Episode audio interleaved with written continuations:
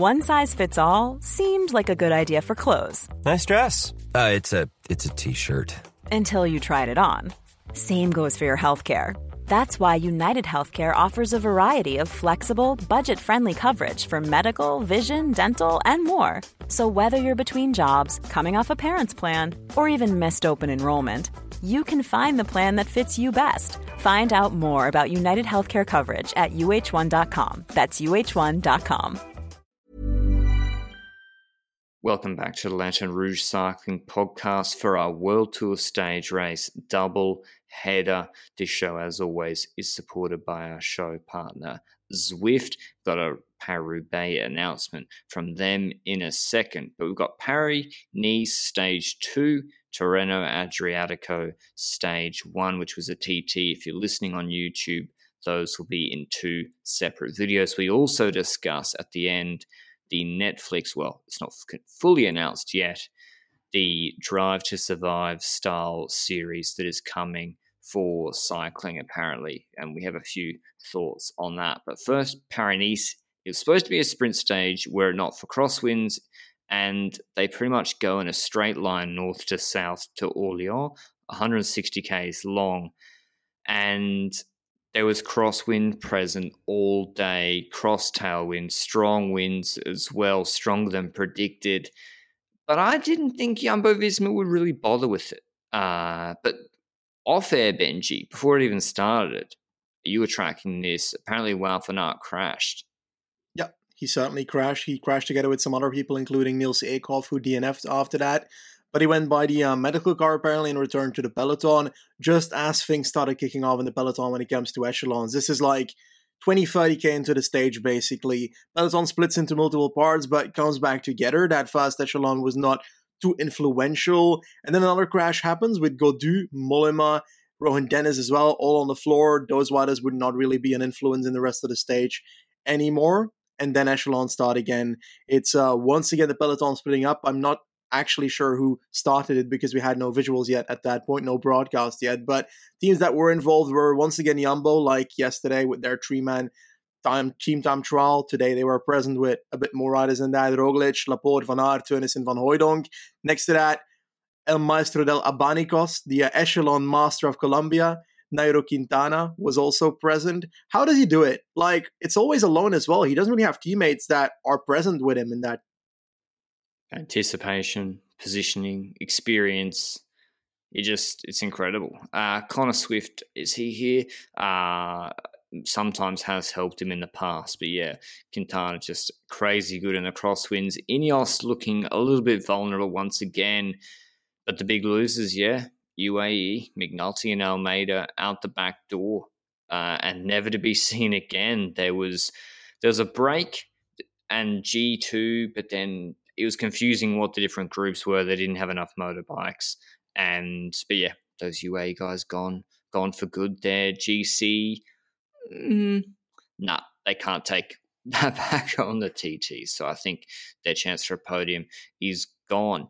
Uh, but were you surprised, Benji, by Yumbo initiating in the crosswinds even after sort of Teunissen had at punctured at around 60 Ks to go. I thought they'd kind of take it easy, and Jakobsen was right there as well. Yeah, I think there's uh Jakobsen being there, that is the factor into that, I think. What if they could drop Jakobsen in echelon? Now, it's very unlikely to happen because Quickstep had, I think, four or three teammates still left over next to Jakobsen to try and save any situation that they come into, but they might as well try in that end because on paper, Wout van Aert versus Jakobsen, I'd move towards Jakobsen on paper. But hey, we were not seeing it yet. We haven't seen it this year, so it might still be the other way around. Then in the race, yeah, that Teunissen puncture happened, and another split happened in that front group, but that actually didn't last too long. Was Vlasov, Sam Bennett, and so forth. So basically, the entire team of Bora fell from the front group and then came back towards that. Meanwhile, the Almeida group, like you said, completely out of contention, two minutes back already at that point in the race, and we saw that tempo in that front group started going down a tiny bit. Almeida and uh, no, Van Hooydonk, Luis Leon Sanchez, and uh, Naesen were pacing there for their teammates, Haig, O'Connor, and obviously Roglic for Jumbo. We had a bit of attacks with 13k to go as we moved from a more dense section without crosswinds into a section where it was open again. And Bissegger was the one that made the first move, attacked by Gilbert to that wheel, who was in the initial early breakaway that was caught by the echelons very early on the stage. And Laporte was the one bridging that.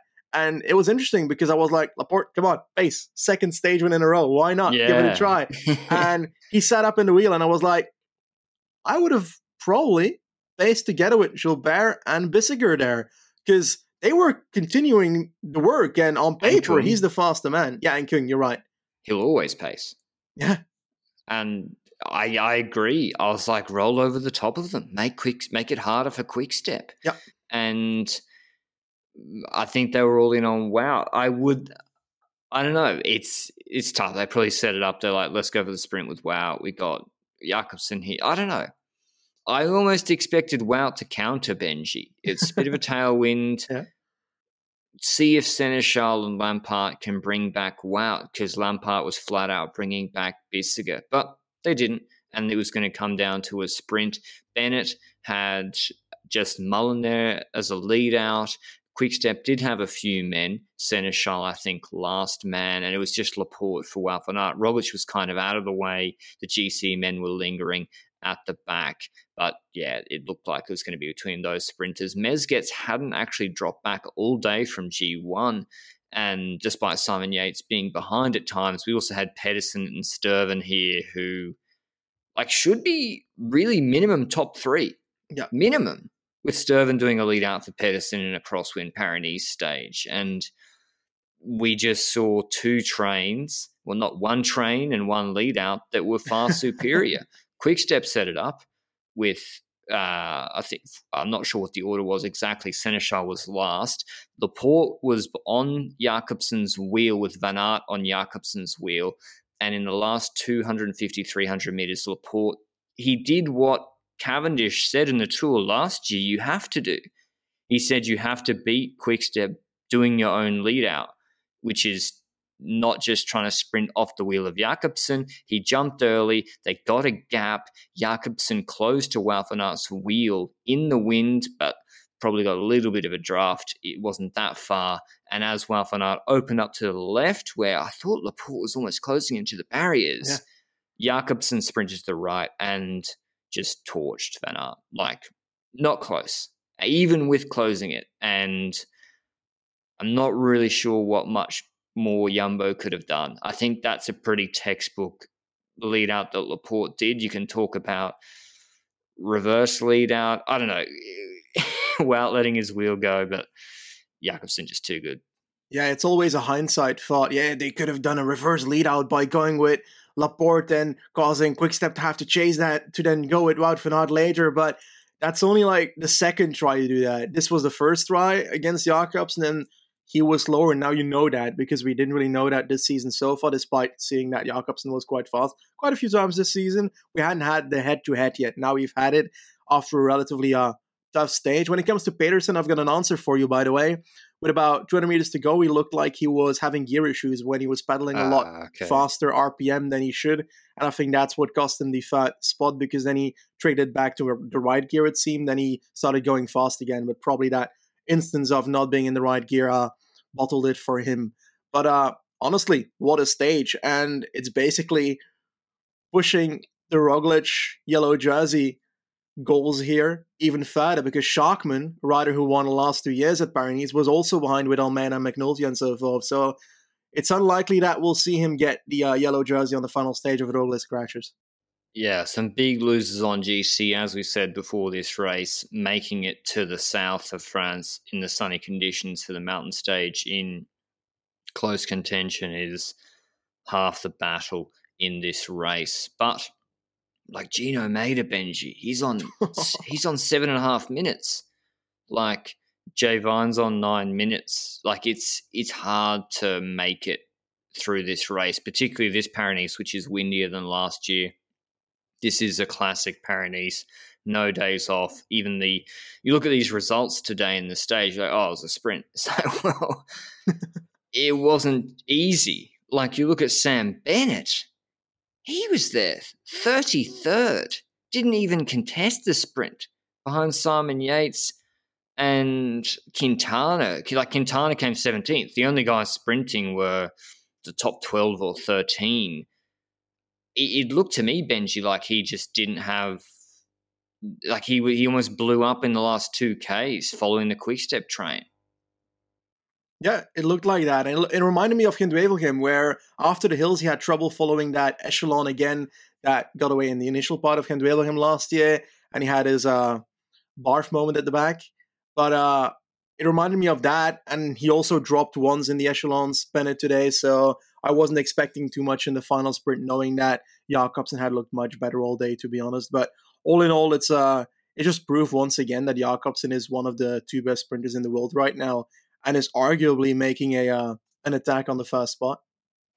Yeah, he's he's fought back. He heard our Cav to the tour comments, and he's responded pretty convincingly. The final top ten: Jakobsen first, Van Aert second, Laporte third, then Mezgec, Pedersen, Stuyven, Mozzato, Molano, who didn't drop back for McNulty or Almeida all day, Naesen and Case Bowl 10th. Uh, in terms of GC men, most of them actually escaped unscathed. O'Connor Quintana, Haig, Vlasov, the Yates brothers, all in the same time of Roglic in the group. It was really uh, Jonas Aguirre and McNulty, McNulty Almeida. Almeida even got dropped by his yeah. his group that he was in. I don't know. Like he lost 20 further seconds to the McNulty group. Very, very odd. But tomorrow it should be Wout van Aert time. I think. I think Wout's gonna gonna go nuclear.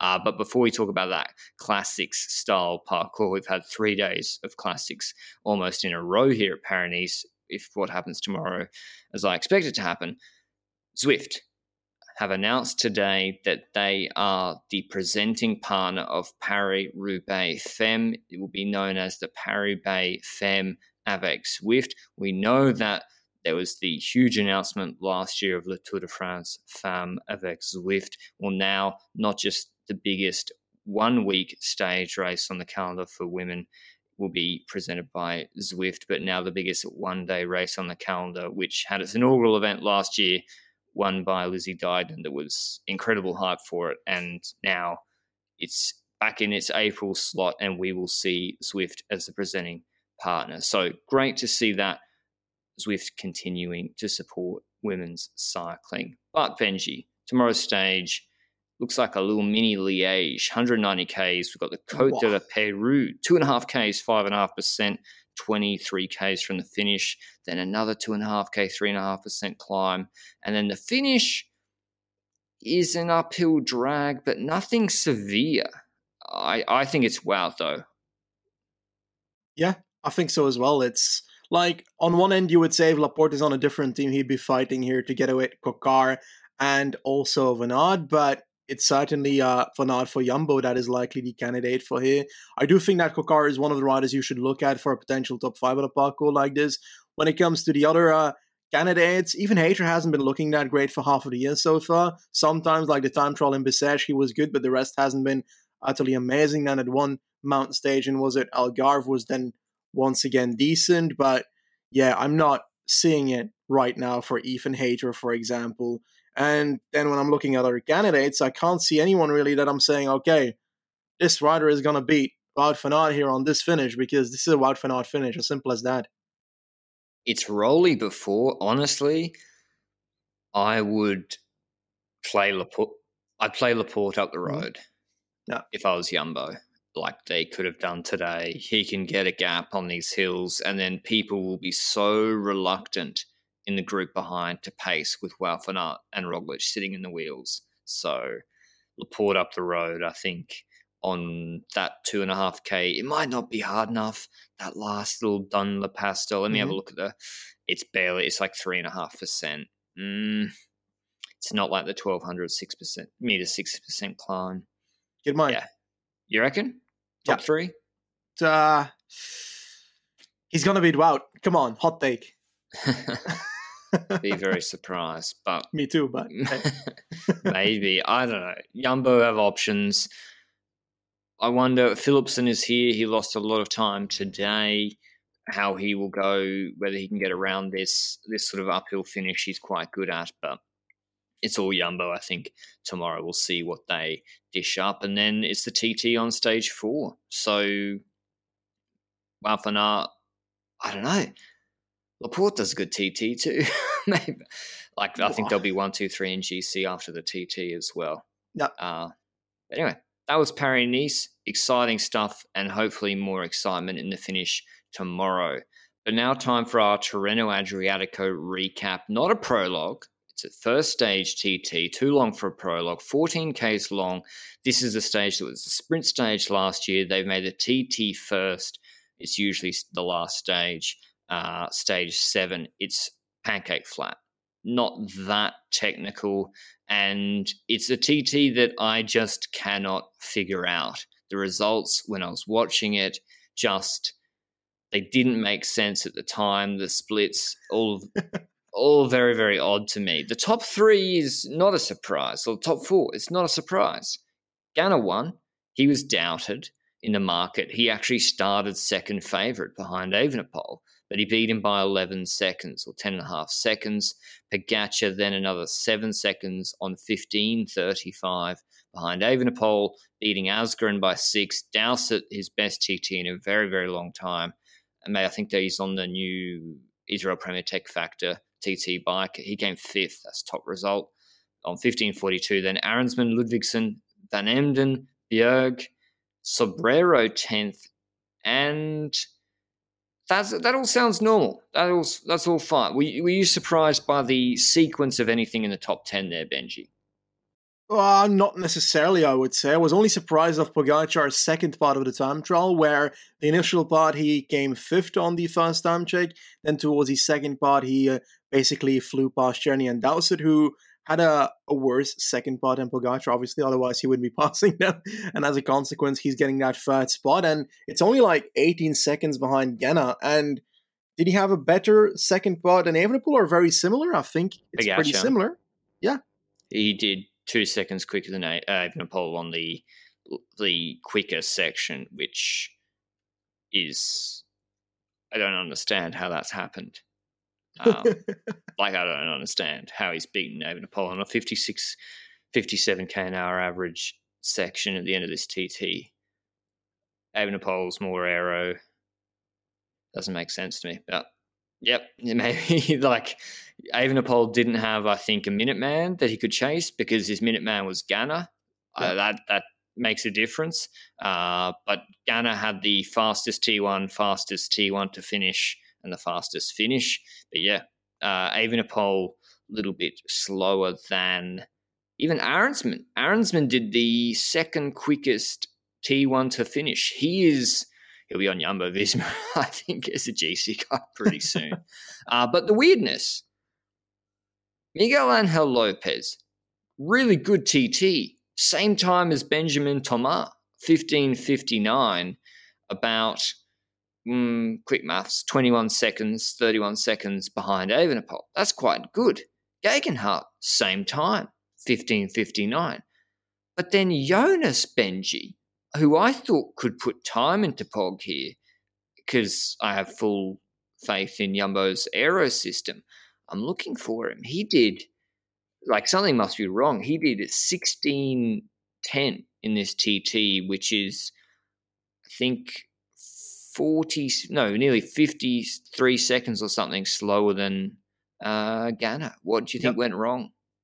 Uh, I don't know what went wrong, but it's like both sides of the time trial that he did a relatively poor performance compared to what we're used to when it comes to Jonas, like getting 30 or 29 at the first uh, intermediate and then 27 in the second part. Well, it's not that amazing, is it, for him? And getting beaten by the likes of Masbonet and riders like Bowaro, yeah, those are not shit time trials, but those are the riders that you get between position 15 and 20 normally in time trials. And that's what's happening on this occasion as well. Vingegaard should have had a a better time trial today. And it's not the only rider that has like odd balances between the first part of the time trial and the second part. Then we look at the likes of a uh, Marc Soler, for example, came 18th on this time trial, 59th at the first time check, and in the end he finishes 18th. So quite a decent performance, I'd I'd, I'd say. based on that. And then we look at Lopez and we go from 36 to that position 13 that it was. So the second part seems to have favored Lopez, and so they're a lot more than the first part. Yeah, like Jonas lost, I think, 20 to Pogacar in the UAE to a flat TT at the start of last year on the same distance, 13 Ks. He won Drôme Classic in pretty dominant fashion, French semi classic the other weekend, just over a week ago. And he must be unwell. I don't know. Or, but that being said, Yumbo, they didn't have a good day. Like Affini, way worse than I expected. I thought Affini would be top five, top six here based on his Giro TT at the start of uh, in 2021. And Kuss, not great. Van Emden was quite good, but yeah, Yumbo, I don't know. I don't know what what happened. Uh, but yeah, hopefully Jonas is back 40 second deficit to Pog though, or even a Pog. It's, yeah, it's big. It's too much, I think. Oh, we, we were uh, just maybe we were too high on him for GC here. I don't know. Like the time trials on paper fit him, so I was expecting more as simple as that. When it comes to Buchmann, it's looking pretty bad for the Giro Jesus. the last couple of weeks. He uh, lost a minute forty, I think. Was it on the time trial? If we extrapolate 14 kilometers towards the uh, amount of TT kilometers in the Giro, then he's going to lose about four minutes in the limited amount of TT kilometers in that race. So it's not looking good for that. That's Wait, isn't there only 17 Ks of TT in the Giro? There's two time trials. Initially, you've got a 12 kilometer one, I think, near the start. And then towards the end, there's uh, a longer one, but there's a climb in the middle. So yeah, uh, wow. Uh, it's more than three minutes. 17, I think. Wow. Yeah, him and Hindley, Kelderman too, not good.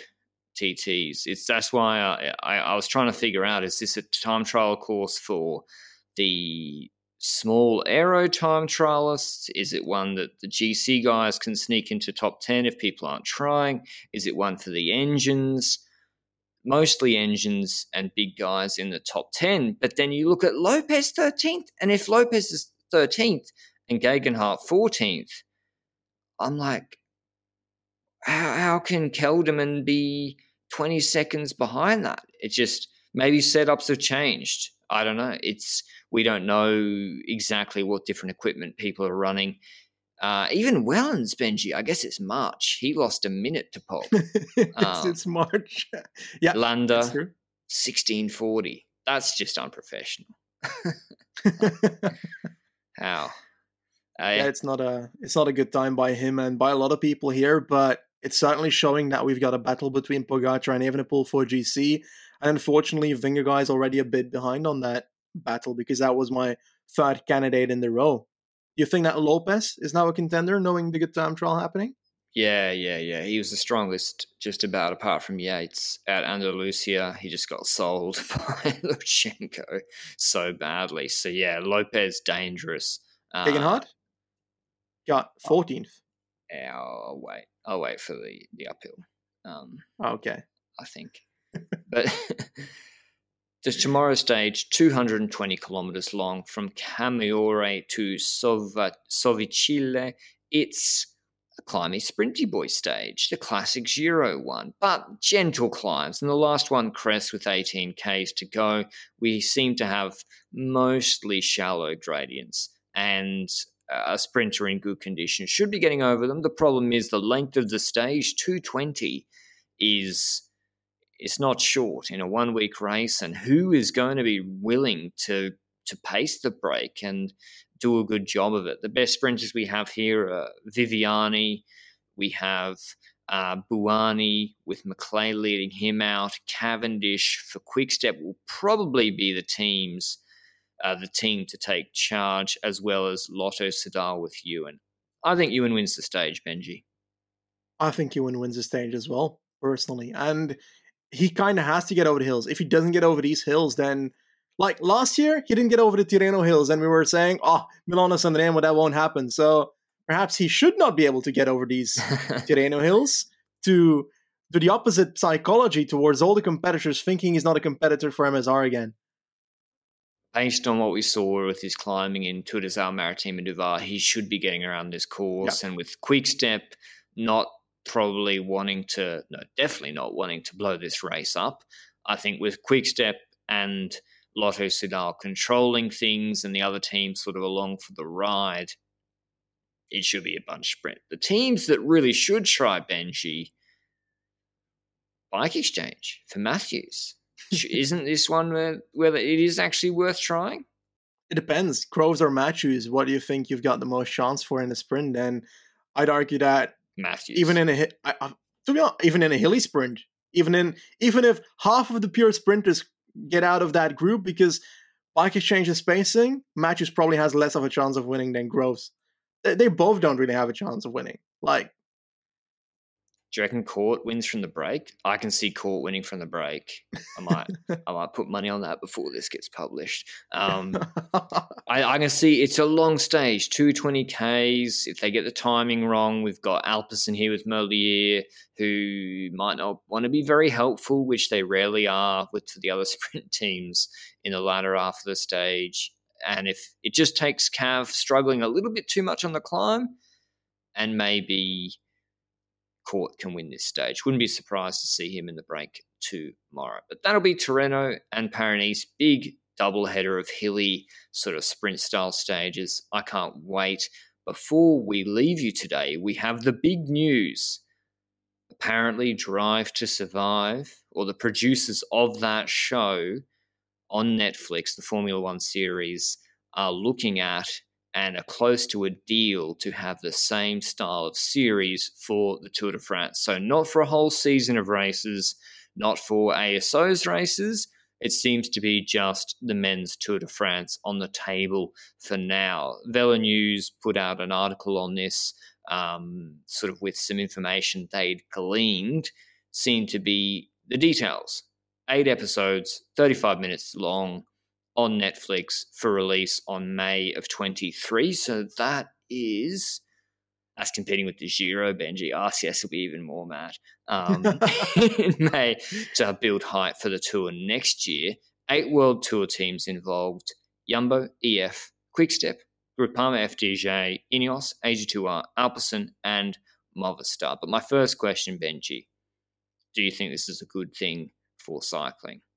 I think it's a good idea that we've got more assets or add-ons next to the sport that can drive viewership of the sport and next to that make it a bit more exciting for viewers to jump into that. We know that the f1 show has brought a lot of drama up and so forth in that sport has also brought a lot of new audience to that sport and as a consequence we've seen a significant growth in f1 viewership over the last couple of years and i hope that it's having the same effect on the cycling world right now. And I hope that it also has that same effect of being able to get a cyclist that is currently a leader to a more superstar version of themselves. They're more of a stardom than just a leader of a cycling team. I want rivalries. I want stuff like that. I want more drama in that sense. And I think this can add to that. And I think this can also be an extra add on when it comes to the finances to teams.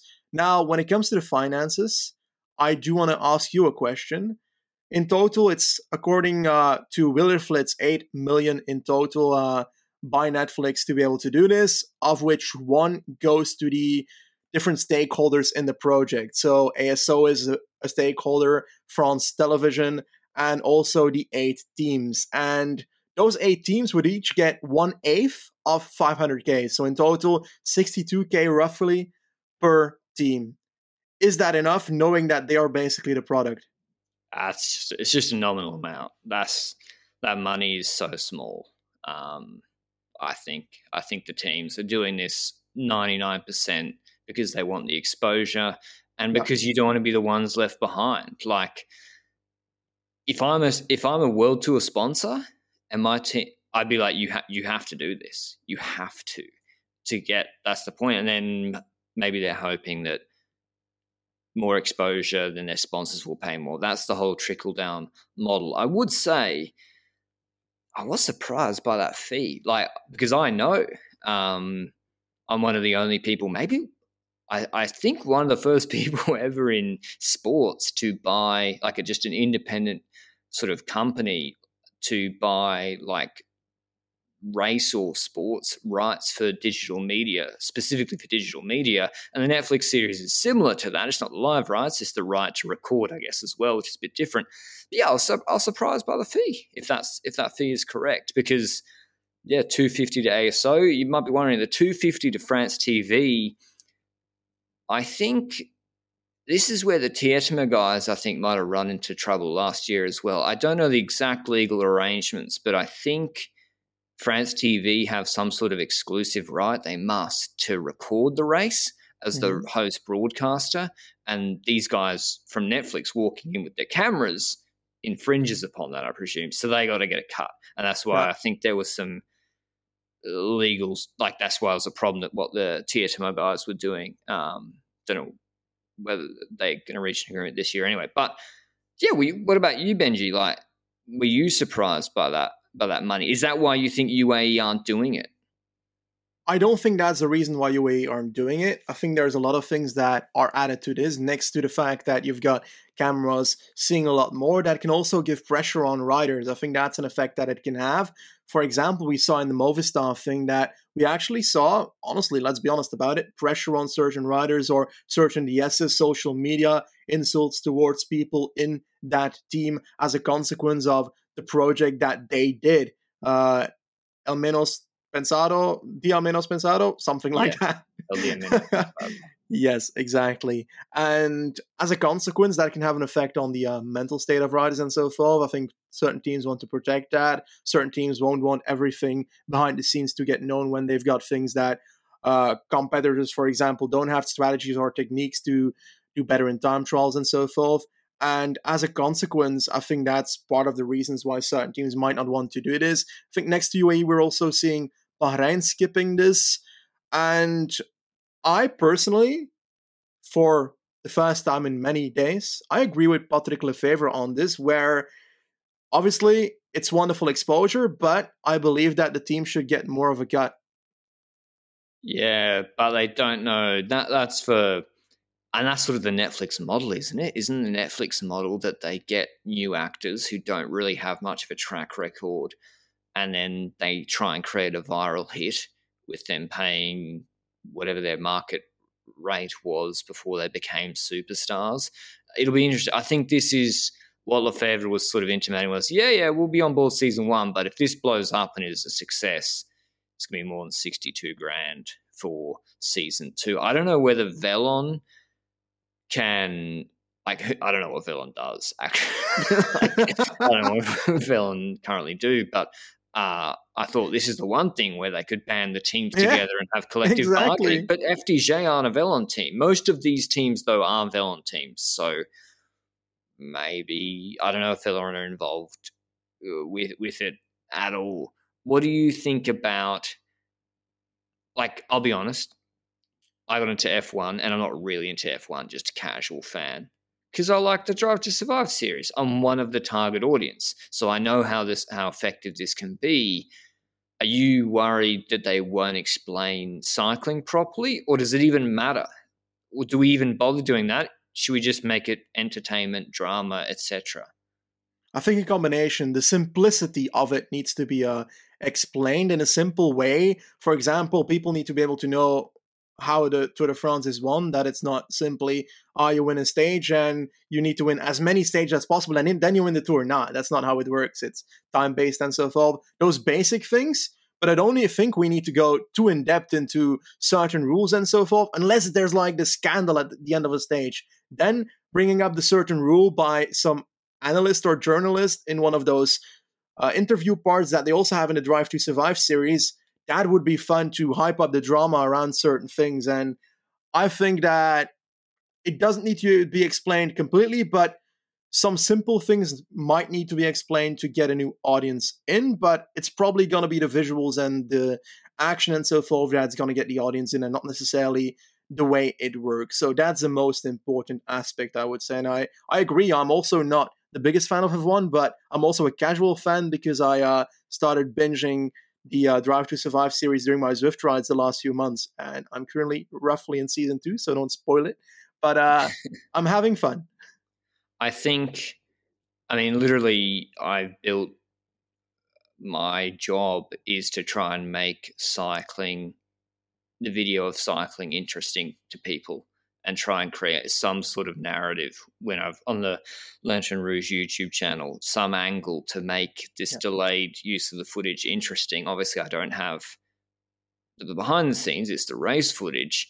Uh, but yeah, I will be interested to see with what storylines they go with at the tour because there's no Bernal, there's no access to Pogacar, they have access to Jumbo Visma. I will be when this is announced, emailing, give them a little email, being like, "Hey guys, yep. John, John, little Patrick Bro, our producer, um, help out. I can, they couldn't have me as me or you as Will Buxton and Benji. We can't be trusted. Uh, it's the you know the English journo from on Drive to I want to be one of those analysts Actually, like this, the little you're, pieces. You're yeah, that's true. I'm a normal person, unlike yourself. Sorry, what storylines do you think they'll go with? Surely Rog, Rog v Pog Slovenia rivalry. That's low hanging fruit. Got to go with yeah. that, right? certainly that's low hanging fruit. If Cavendish goes to the Tour de France, that's also an aspect that they could delve into. It really depends on how the race stylist is, how the race is written, and so forth. Stories will automatically come out of that. Like last year, we had the crash in the early stages. That's one episode. If wow, yeah. that happens again, which hopefully doesn't this this year, hopefully. But I want to bring it back to a point you've made where UAE is not here. Obviously, the Tour de France winner of the last two years is not present and currently the favorite for the Tour de France again on paper. I'm pretty sure based on the current yeah, odds, I would guess. and as a consequence, they don't have that rider. But if you bring it back to the season one of that Drive to Survive series, they always also didn't have like the biggest one out there. Lewis Hamilton was not in there. Mercedes was not in there in season one. Those riders came, those yeah riders as well, drivers came in the later seasons. And is it necessarily the end of the world that Pogacar is missing in this first season? I don't no. think so. No. They just need to prove that it's worth for Pogacar and UAE to join in the second one. And they've still got, I presume, the right to use interviews, the generic interviews that Pogacar would be doing after the race anyway, to add color for what he's saying. That's just not yeah. stuff they've recorded. I assume they'll have some race footage. And I don't think Verstappen is in season four of Drive to Survive, which yep. drops in a few days. So we'll see the effect of that. I I don't expect this to be as big as yep. Drive to Survive. I think that's unrealistic. I think we have to understand that Formula One is 20 guys, all extremely wealthy, probably bigger egos, more drama, more glitz and glamour. You know, it's F1 and cycling's a little bit more down to earth. That being said, in cycling, there's plenty of petty shit that goes on. There's plenty of stuff yeah. behind the scenes that people will not believe happens, and drama and shouting and tantrums. So if it's 33% as good as Drive to Survive, I think that's still a massive win for cycling. But as you can tell, we've talked about this almost longer than our Tirreno recap as people in cycling media, I'm extremely excited for it because they just make the series and do nothing else. We get to talk about the storylines. We get to, uh, when we talk about riders, they're bigger names now. So I think it's all good for us in the cycling media. And I guess we never go to the races anyway. So, um, yeah, let us know what you think down below. Are you keen to watch it?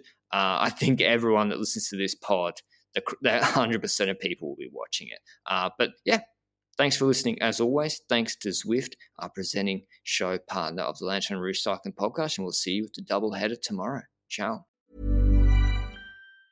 Planning for your next trip? Elevate your travel style with Quince. Quince has all the jet setting essentials you'll want for your next getaway, like European linen, premium luggage options, buttery soft Italian leather bags, and so much more. And it's all priced at 50 to 80% less than similar brands. Plus, Quince only works with factories that use safe and ethical manufacturing practices. Pack your bags with high-quality essentials you'll be wearing for vacations to come with Quince. Go to quince.com slash trip for free shipping and 365-day returns.